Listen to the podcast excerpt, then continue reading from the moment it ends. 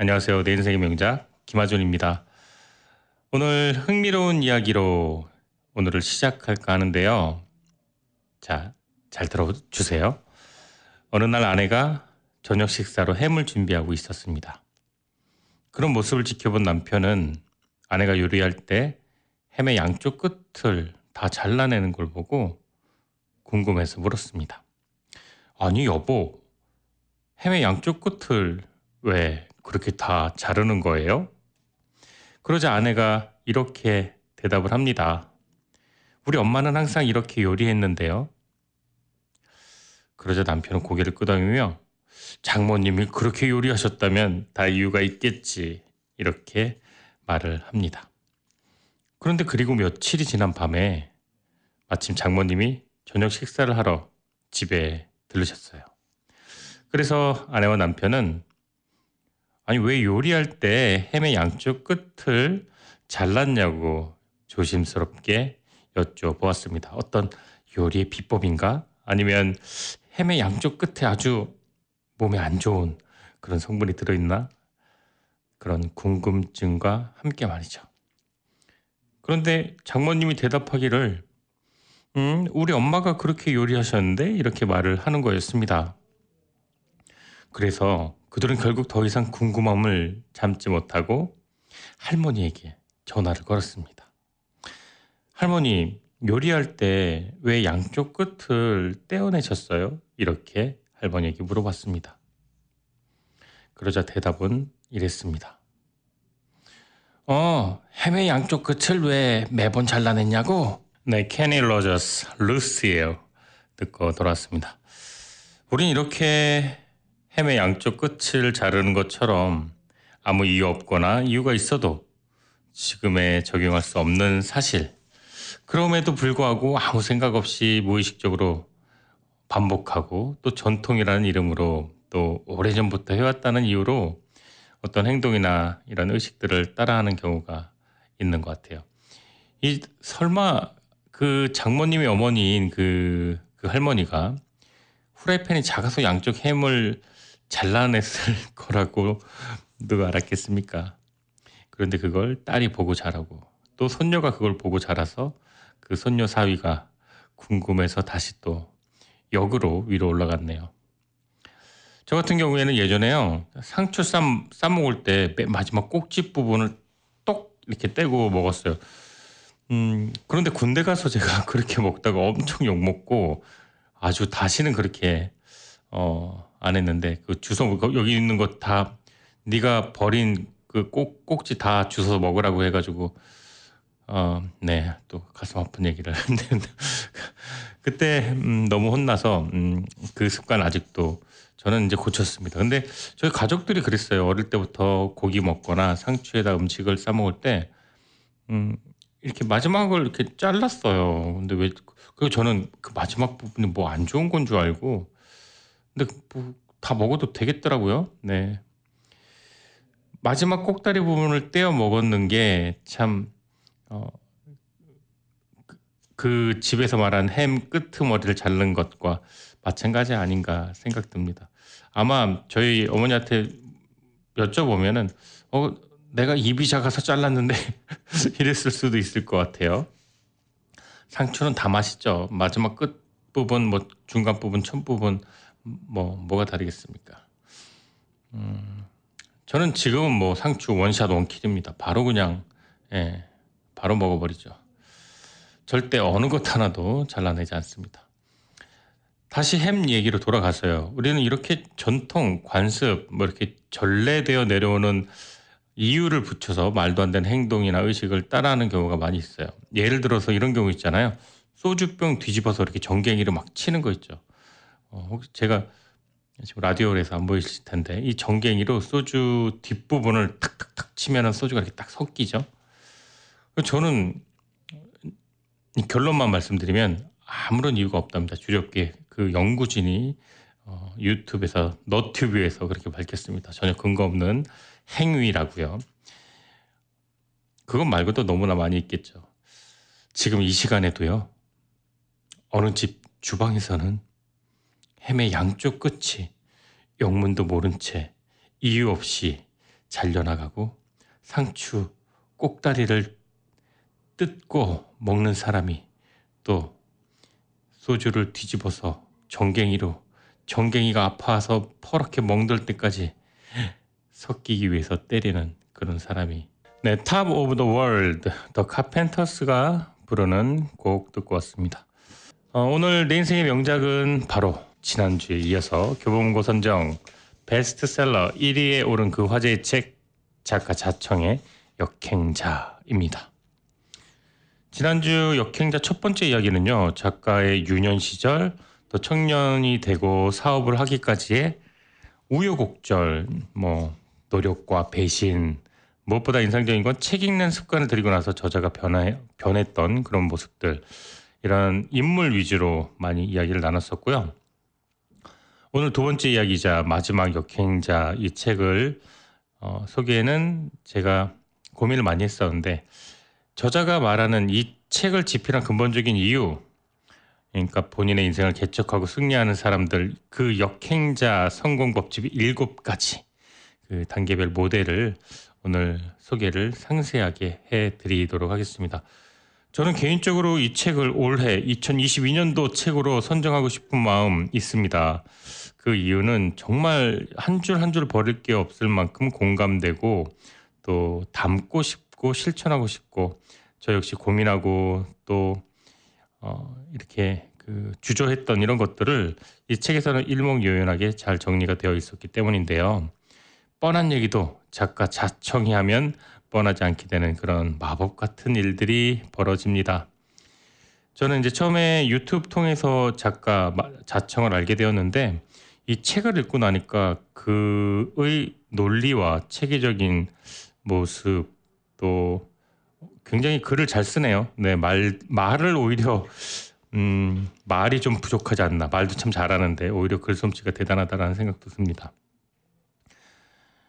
청소년 시절 자청은요, 평생 월 이백만 원 이상 벌 수 없을 거라고 본인을 믿었습니다.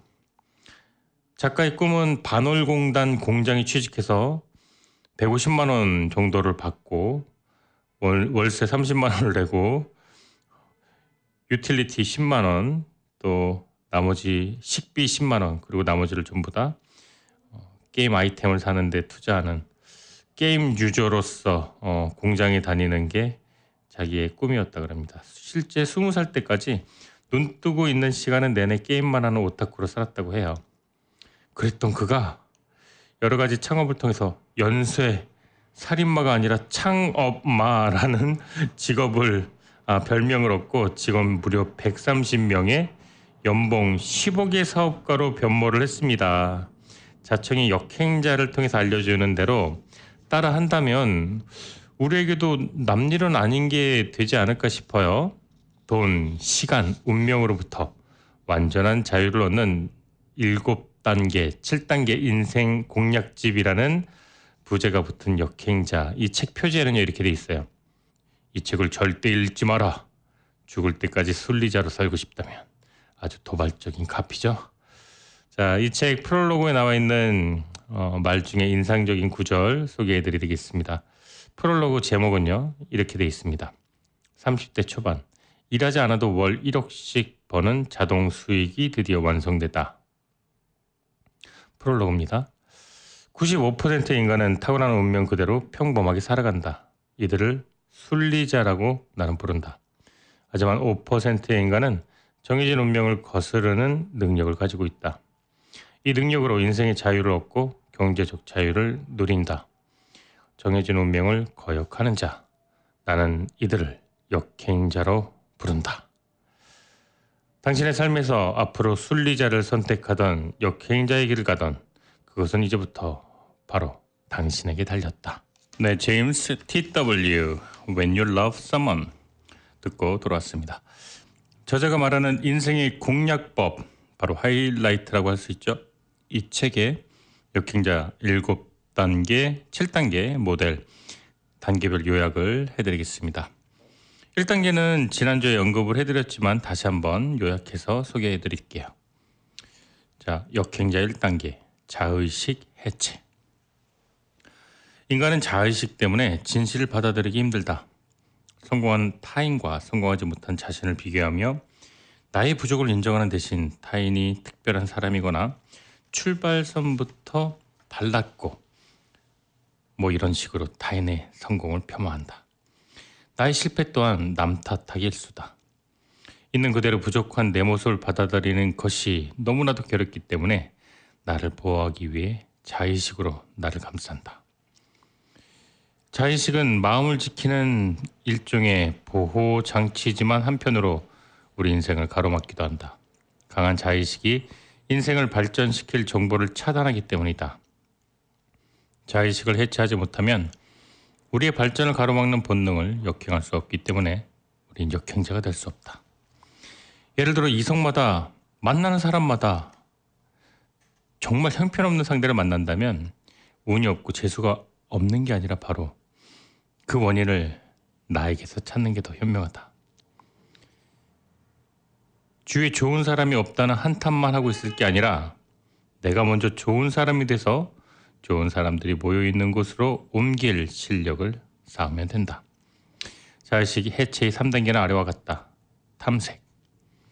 내 기분 변화를 잘 관찰하고 이 기분이 어디서 오는지 어떤 열등감이 자극되는지 확인하자. 인정. 현재 자신이 느끼는 열등감과 질투라는 것과 자신의 모자란 점을 인정하자. 전환. 순순히 인정을 통해 열등감을 해소하고 더 나은 나로 변화하는 계기로 삼자. 이 자의식 해체는 이제 저자가 이 학벌에 관련된 얘기를 예로 많이 들었어요. 저자는 열심히 어, 인서울에 있는 좋은 대학교, 좋은 학과를 가려고 노력을 했지만 재수 삼수를 했는데도 이제 실력이 미치지 못해서 이제 지방대 철학과를 가게 됩니다. 그리고 이제 사회적으로 이제 실패와 성공을 거듭한 끝에 결국은 삼십 대에 연 십억 원을 버는 이제 부자가 됐는데 시스템이 돈을 벌게 하는 그 구축도 했고요. 그 다음에 이제 회사를 입사 면접을 보거나 뭐 지인이나 유튜브에 어떤 그 손님들이나 어, 사람들을 만날 때 학력을 물어보았는데 이제 명문대를 나왔고 뭐 인텔리였는데 자기보다 돈을 못 버는 그런 그 사람들을 볼 때 이 자의식이 해체되지 않은 본인은 그 사람들에 대한 그 피해의식, 망상, 열등감 때문에 공격적인 말투 그리고 아니 그 대학 그런 대학 나와서 이 돈을 버나 뭐 이런 식으로 비꼬기도 했고요. 그게 이제 자의식이 해체가 안 되어서 그랬다고 해요. 저자가 말을 합니다. 하지만 정말로 역행자가 되기 위한 성공적인 인생을 사는 사람은 자의식을 해체하고 그래 나는 어쨌거나 실력이 그 정도라서 이 정도까지 밖에 못했어. 그리고 저 사람은 열심히 노력해서 어, 저 정도의 수준의 학교를 간 거야. 그 노력을 본받고 존중해 주자. 이런 식으로 자의식을 해체하고 탐색하는 거죠. 내 기분. 아, 내가 열등감이 있구나. 인정. 어, 나는 열등감이 있어. 그리고 나는 저 사람이 질투나. 하지만 내 모자란 걸 쿨하게 인정하자. 자, 삼 번 전환. 그렇게 순순히 인정하고 열등감을 해소하고 더 나은 나로 변화하는 계기로 삼자. 이게 자의식 해체 첫 번째 섹션이었습니다. 이런 식으로 이제 짧은 어떻게 뭐 말은 어렵다고 볼 수 있는데 자의식 해치, 정체성 뭐 찾기 뭐 이렇게 그런데 예를 쉬운 예를 들면은 너무나도 공감이 많이 가고 어, 흥미로운 이야기가 펼쳐집니다. 역행자 되기 이 단계 정체성 만들기. 일을 처음 시작할 때 내가 성공할 수 있을까? 나도 과연 롤 모델 삼는 사람처럼 내가 될 수 있을까? 다가올 어려움을 극복할 수 있을까? 이런 의구심이 드는 게 당연하다. 이것을 해소하기 위해선 우리는 정체성 만들기가 필요하다. 대부분 정체성 변화는 특별한 계기를 통해 일어나는데 부의 추월차선의 저자 엠제이 드마크는 어느 날 람보르기니를 탄 젊은 남자를 우연히 마주한 후에 평범한 사람도 아이디어로 큰 돈을 벌 수 있다는 걸 깨닫는다. 이를 계기로 나도 큰돈 벌 수 있는 사람이라고 정체성이 바뀌었고 정말 큰 돈을 벌게 되었다. 커다란 좌절, 강한 열등감, 절박한 생존 위기에 특별한 계기 없어도 본인의 노력으로 정체성의 변화를 가져올 수 있는 방법은 그렇다면 과연 있을까? 저자는 책을 통한 간접 최면, 환경, 환경 설계, 집단 무의식을 소개한다. 책을 통한 간접 최면 방법은 원하는 정체성을 만들 수 있는 관련 서적을 읽는 것이다. 건강 고수라는 정체성을 만들기 위해서는 건강에 관련된 책 이십 권을 독파하라. 읽기 쉬운 책부터 시작하면 우리 뇌는 어느새 건강에 집중하게 될 것이다. 작가가 되고 싶다면 당연하다. 작가가 되는 법 책 이십 권을 독파한다. 인간은 거울 뉴런이라는 게 있어서 타인의 행동을 보기만 해도 본인이 직접 하는 것과 비슷한 반응을 뇌에서 일으킨다. 책을 볼 때는 한 수 배운다는 느낌으로 마음을 열고 보면 좋겠다. 저게 말이 돼? 아, 이거 좀 이상한데? 이거 진짜야? 뻥 아니야? 이런 마음은 당신에게 아무런 도움이 되지 않는다. 책의 성공 스토리에 내 마음과 삶을 동기화시켜야 한다. 저자는 우리와 비슷한 환경, 뭐 인맥이나 그 백그라운드 없이 성공한 사람들 오십 인의 스토리를 읽어보라고 권한다. 자청의 역행자, 또 신사임당, 주연규의 Keep Going, 켈리 최의 Well Thinking, 김도윤의 Lucky, 드로우 앤드류님의 Lucky Draw, 이런 책들을 저자는 추천했습니다. 환경 설계 방법은 본인의 능력이나 의지를 믿기보다는 행동할 수밖에 없는 상황을 만드는 것이다. 행동 목표를 일기에 고이 적어놓기보다 만인 앞에 선언하는 것이다. 예를 들어 목표가 금연이라면 모든 사람 앞에 금연을 선언하고 실패하면 벌금 백만 원을 내겠다고 공언한다. 어, 저 역시도 아침에 이제 운동을 가는데 운동을 가서 꼭 사진을 찍어서 단체방에 올려요. 그러면은 정말 가기 싫은 날도 그 단체방에 올려야 된다라는 사명감과 약속 때문에 꼭 가게 되는데 이 방법을 저자는 환경 설계 방법이라고 말을 했습니다. 자, 집단 무의식 방법이란 정체성 만들기에 도움이 되는 모임에 참석하는 것인데 테니스 잘 치는 사람이라는 정체성을 만들기 위해선 테니스 동호회에 가입하는 게 좋다. 테니스 동호회 사람들은 테니스 실력이 높을수록 가치 있다라는 집단 무의식이 있어서 테니스 잘 치는 방법에 집중하고 노력하기 때문에 테니스 실력이 향상되는 것이다. 경제적 자유를 원한다면 경제적 자유를 추구하는 모임에 참석하면 된다. 오프라인, 온라인 모두 가능하다. 저 제가 내 인생의 명작 김하준이 김하준과 함께하는 어, 명작 북클럽이 있어요. 매주 목요일 저녁 여덟 시 삼십 분에 온라인으로 시작하는데 이제 오픈 채팅으로 명작 북클럽 치면은 어, 뜰 거예요. 카카오톡. 매주 한 번씩 한 시간에서 한 시간 반 정도 온라인으로 줌으로 하게 되는데 마찬가지 집단 무의식이라고 할까요? 저희 모임에서는 책을 많이 읽고 어, 제가 주로 이제 책을 설명하긴 하지만 어, 책을 많이 읽고 또 그 책에 관심이 많은 사람일수록 어, 더 훌륭한 사람이라는 가치가 형성되어 있나요? 네, 모르겠습니다. 아무튼 저희도 매주 책 읽는 모임을 하고 있습니다. 내가 어떤 정체성을 갖고 싶다면 그 정체성과 맞는 집단에 들어가서 활동하라. 그러다 보면 그곳에 물들게 되고 사람들에게 인정받고 싶은 마음이 생기면서 노력을 하게. 역행자 삼 단계, 유전자 오작동. 진화의 목적은 완벽함이 아니라 생존과 번식이다. 인류는 지구상에 출현 후 현재까지 대부분의 시간을 수렵과 채집에 의존해서 생존하고 번식했다. 인류 유전자는 현대생활에 맞게 진화하지 못한 채 원신의 유전자를 그대로 가지고 있다. 수렵, 채집으로 삶을 영위하기에는 유리한 유전 형질이었지만 지금은 불리한 본성들이 존재한다. 삶을 성공으로 이끄는 상위 오 퍼센트 역행자가 되려면 원시인의 본능과 유전자 오작동을 극복해야 한다. 대부분의 우리는 새로운 일의 시작에 앞서 겁이 난다. 인류가 도전을 꺼리도록 진화했기 때문이다.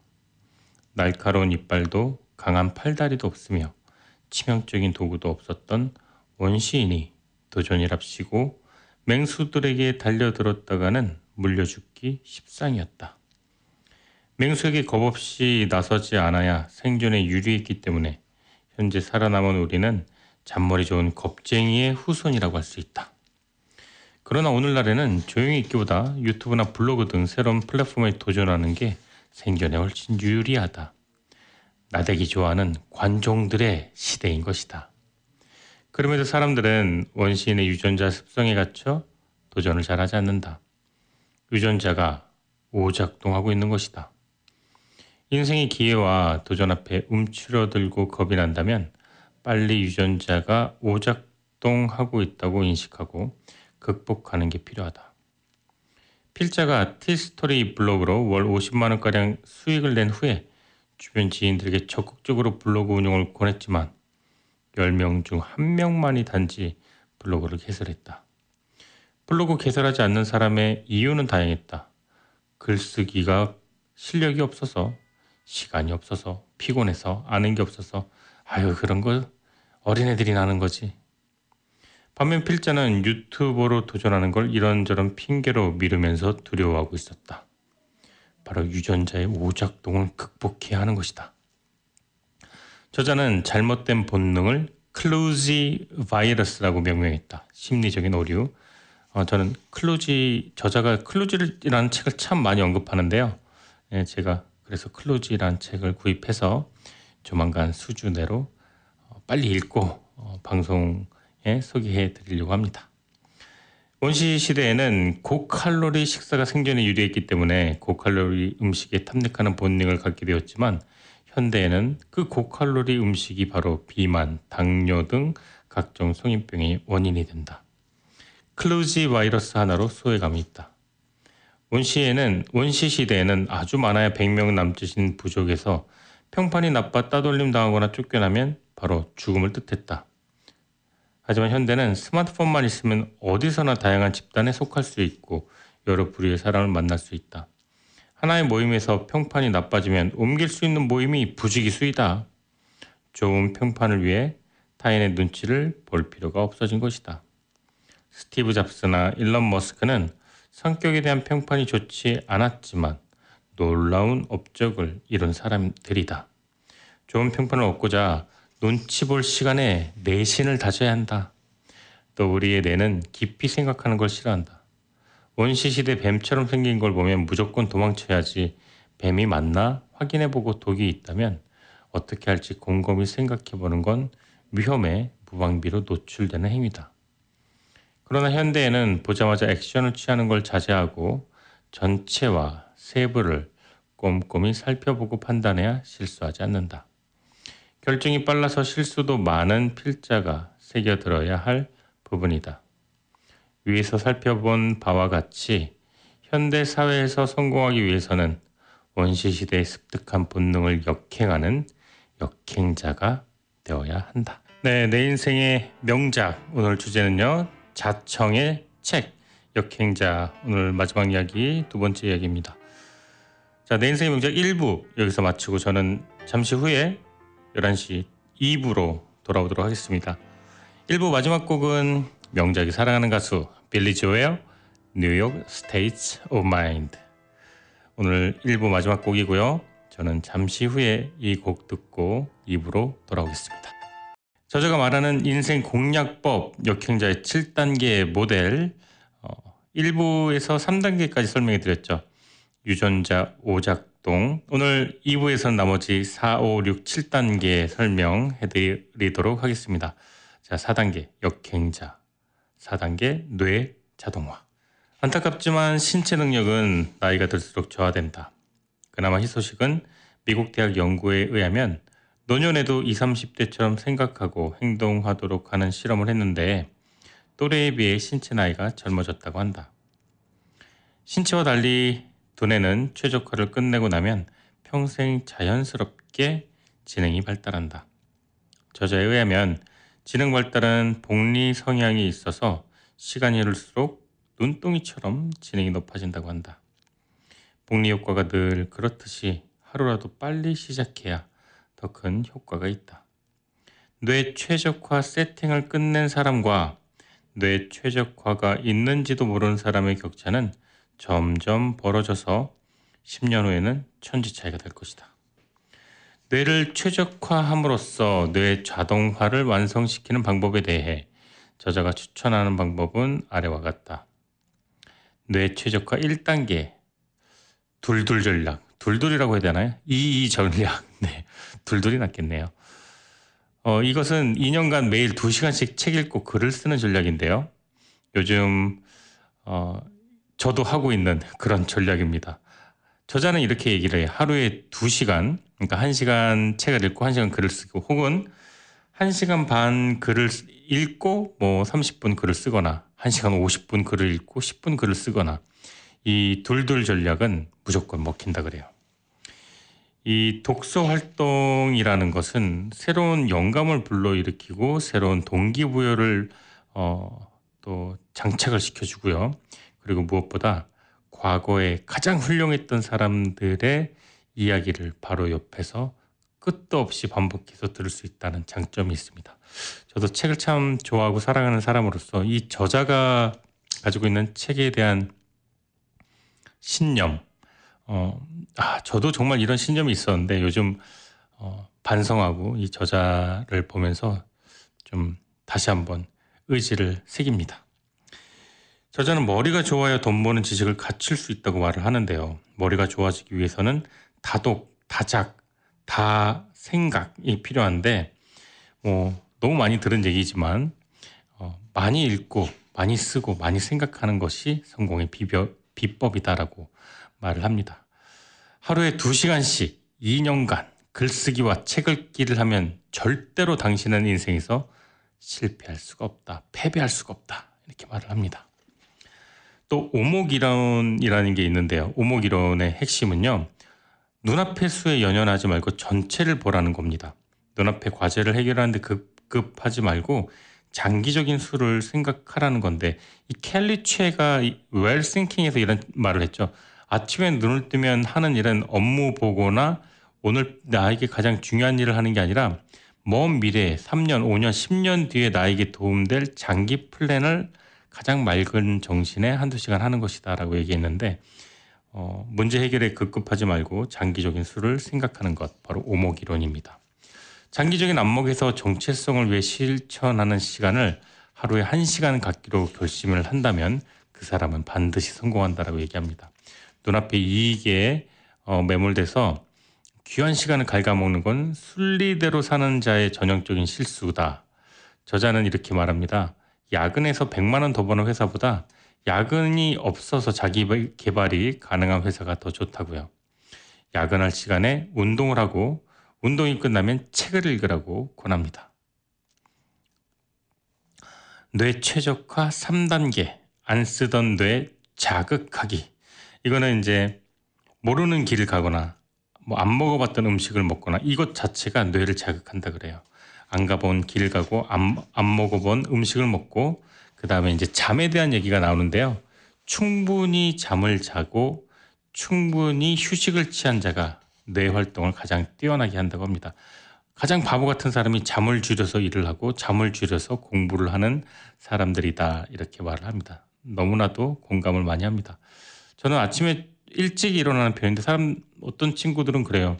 잠을 줄이면 안 된다고, 그러면 하루가 피곤하고 능률이 떨어진다 그러는데, 어, 그래서 자기는 뭐 조금 더 아침에 늦게 일어난다는데요. 저는 잠을 줄이는 게 아니라 일찍 자요. 네.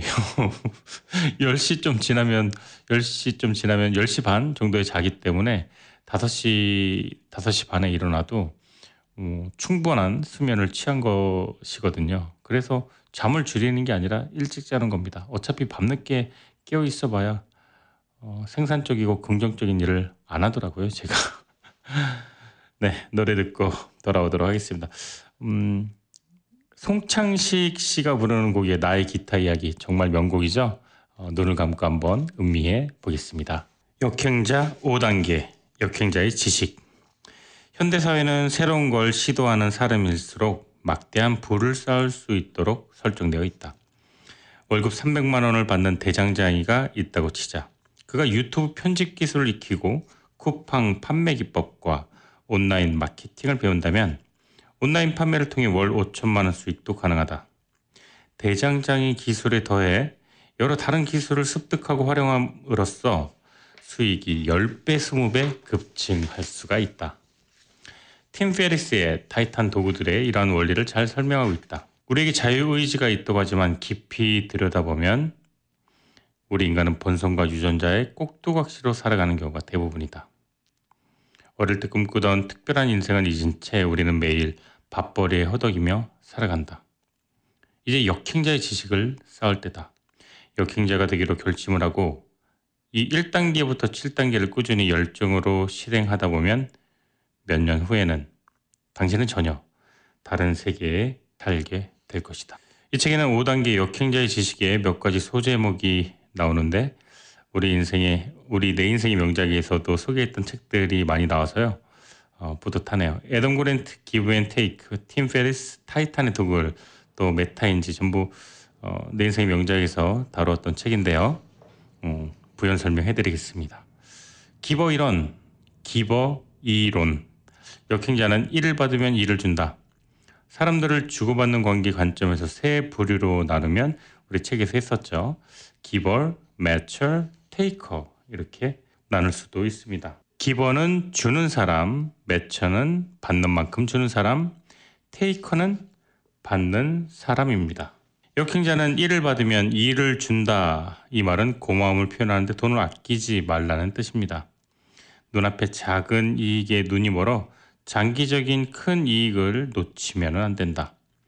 사회행동 심리학자들의 연구에 의하면 최상위 부자들과 최하위 가난한 사람들에게 기버 유형이 많다고 합니다.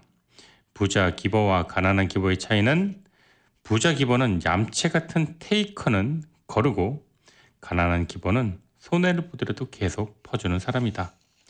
저자는 가난한 기버를 바보 기버라고 말을 하고요. 손해보면서 퍼줄 경우 얌체 테이커를 양산하기 때문에 좋지 않다라고 말을 하죠.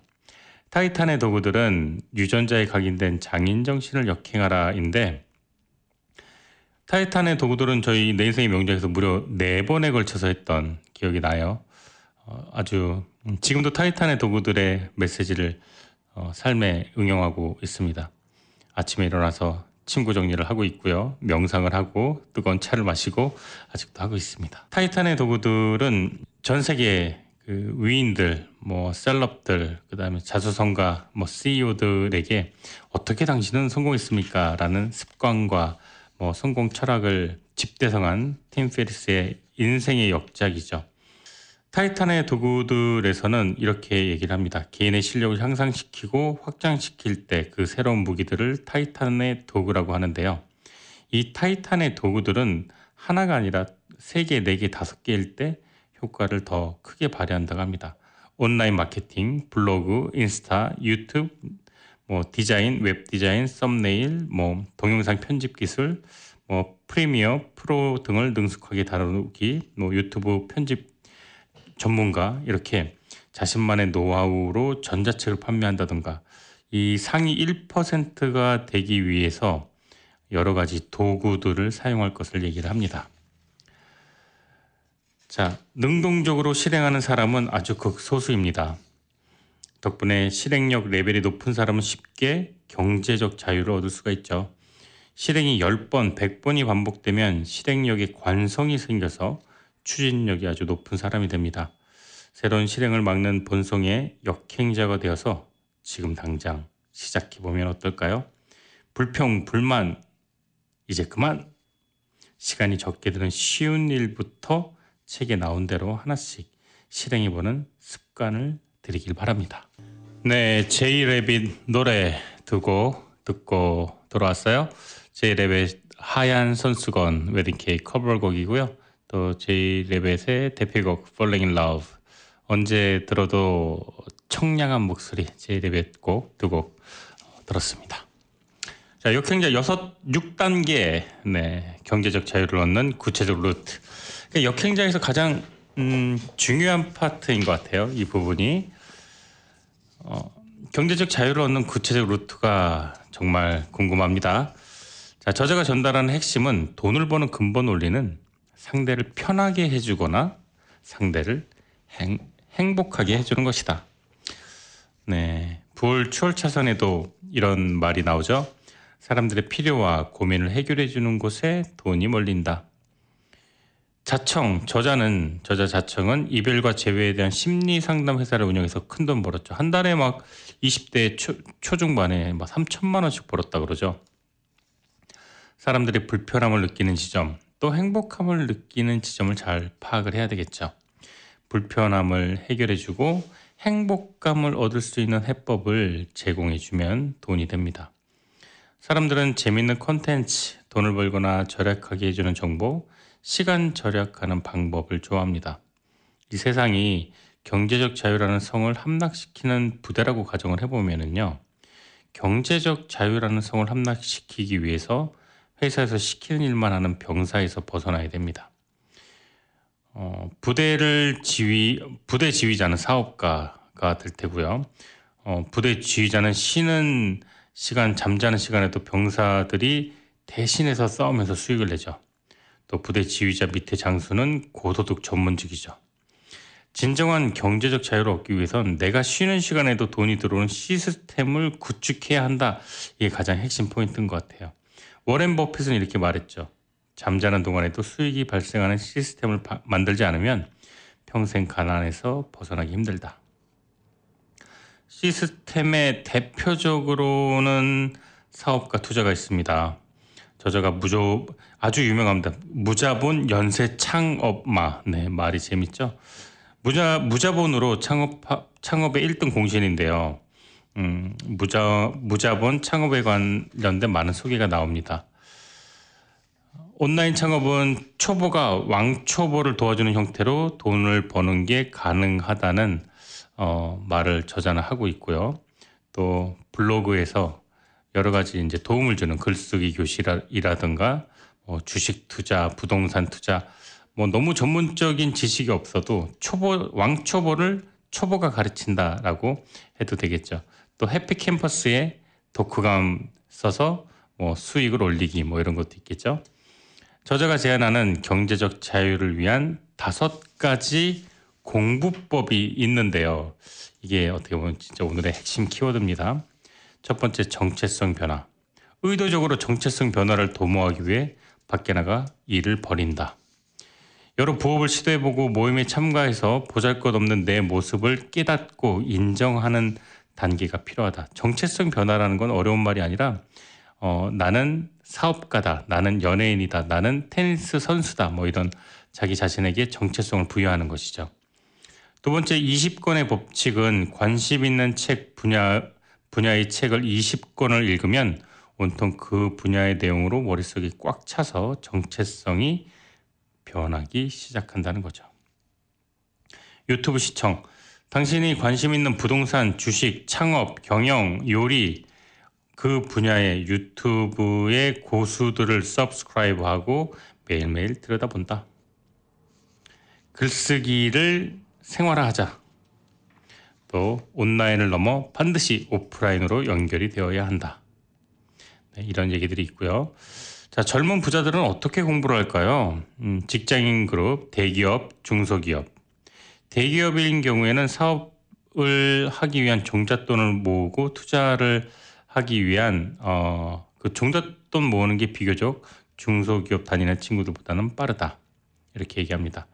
종잣돈을 모으는 게 중요한 게 아니라 종잣돈을 모으면서 투자와 관련된 독서로, 중요합니다. 독서로 지식을 습득해야 한다.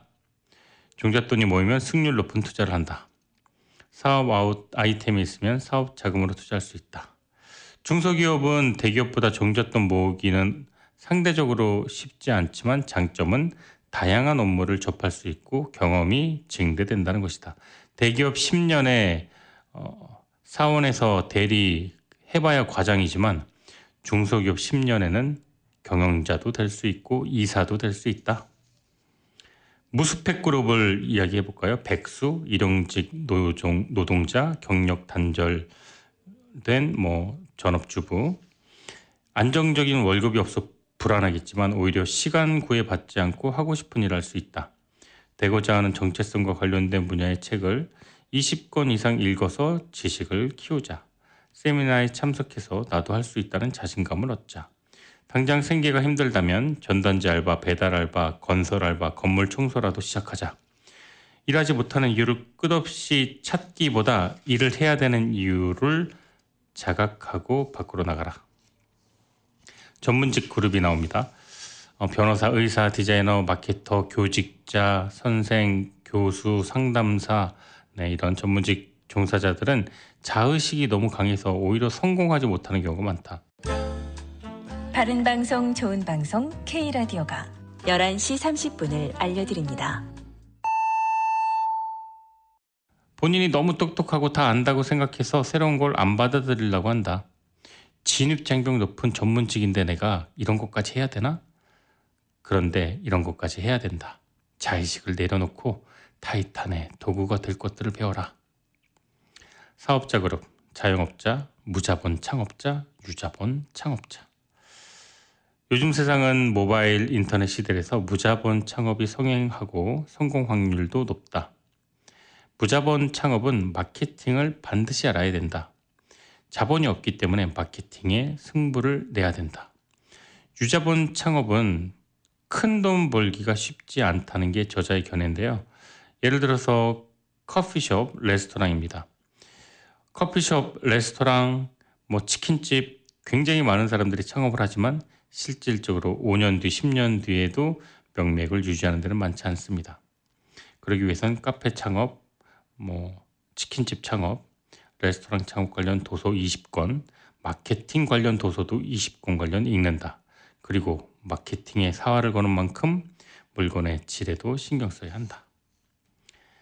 자, 이 단계까지 온다면 당신은 최소한 사업을 할 수 있는 자격은 갖춘 셈이다.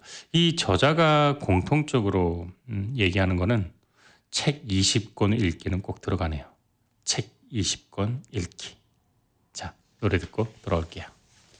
네, 양희은의 아름다운 것들 그리고 리쌍의 이어서 광대 듣고 돌아왔습니다. 역행자 칠 단계, 역행자의 쳇바퀴. 소망하는 목표를 달성했을 때 쾌락을 느끼게 하는 도파민이 분비된다. 아쉽게도 도파민이 주는 행복은 오래 가지 않는다.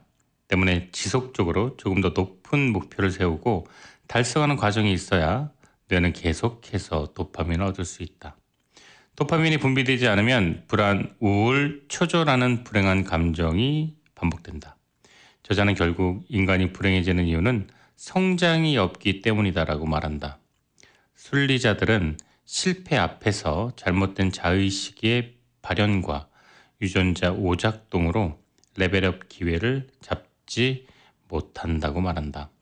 순리자가 시지포스와 같이 불행해지는 원인은 무엇일까? 시지포스는 그리스 로마 신화에 나오는 인물로 신에게 죄를 짓고 평생 언덕 위로 돌을 굴려 올리는 형벌을 받았다. 언덕 정상까지 돌을 올리면 돌은 다시 굴러 떨어져서 시지포스는 다시 그 돌을 굴려야 한다. 사람이 시지포스처럼 불행한 원인은 첫째, 성장하는 방법을 모르기 때문이다. 자의식이 해체되지 않아서 성장이 실패한다. 자의식 해체 후에 정체성 만들기, 유전자 오작동에 돌리지 않고 승률 높은 걸 선택하고 뇌를 자동화하고 경제적 자유를 얻는 구체적 루트를 실행하는 역행자의 단계를 밟아야 한다. 사람이 시지포스처럼 불행한 두 번째 원인은 자원에 대한 압박을 받기 때문이다. 풍족한 자원에 대한 욕구가 충족되지 않으면 도파민은 분비되지 않는다. 이런 상태가 계속되면 우울감에 휩싸이게 되고 좋은 방향으로 나아갈 수가 없다.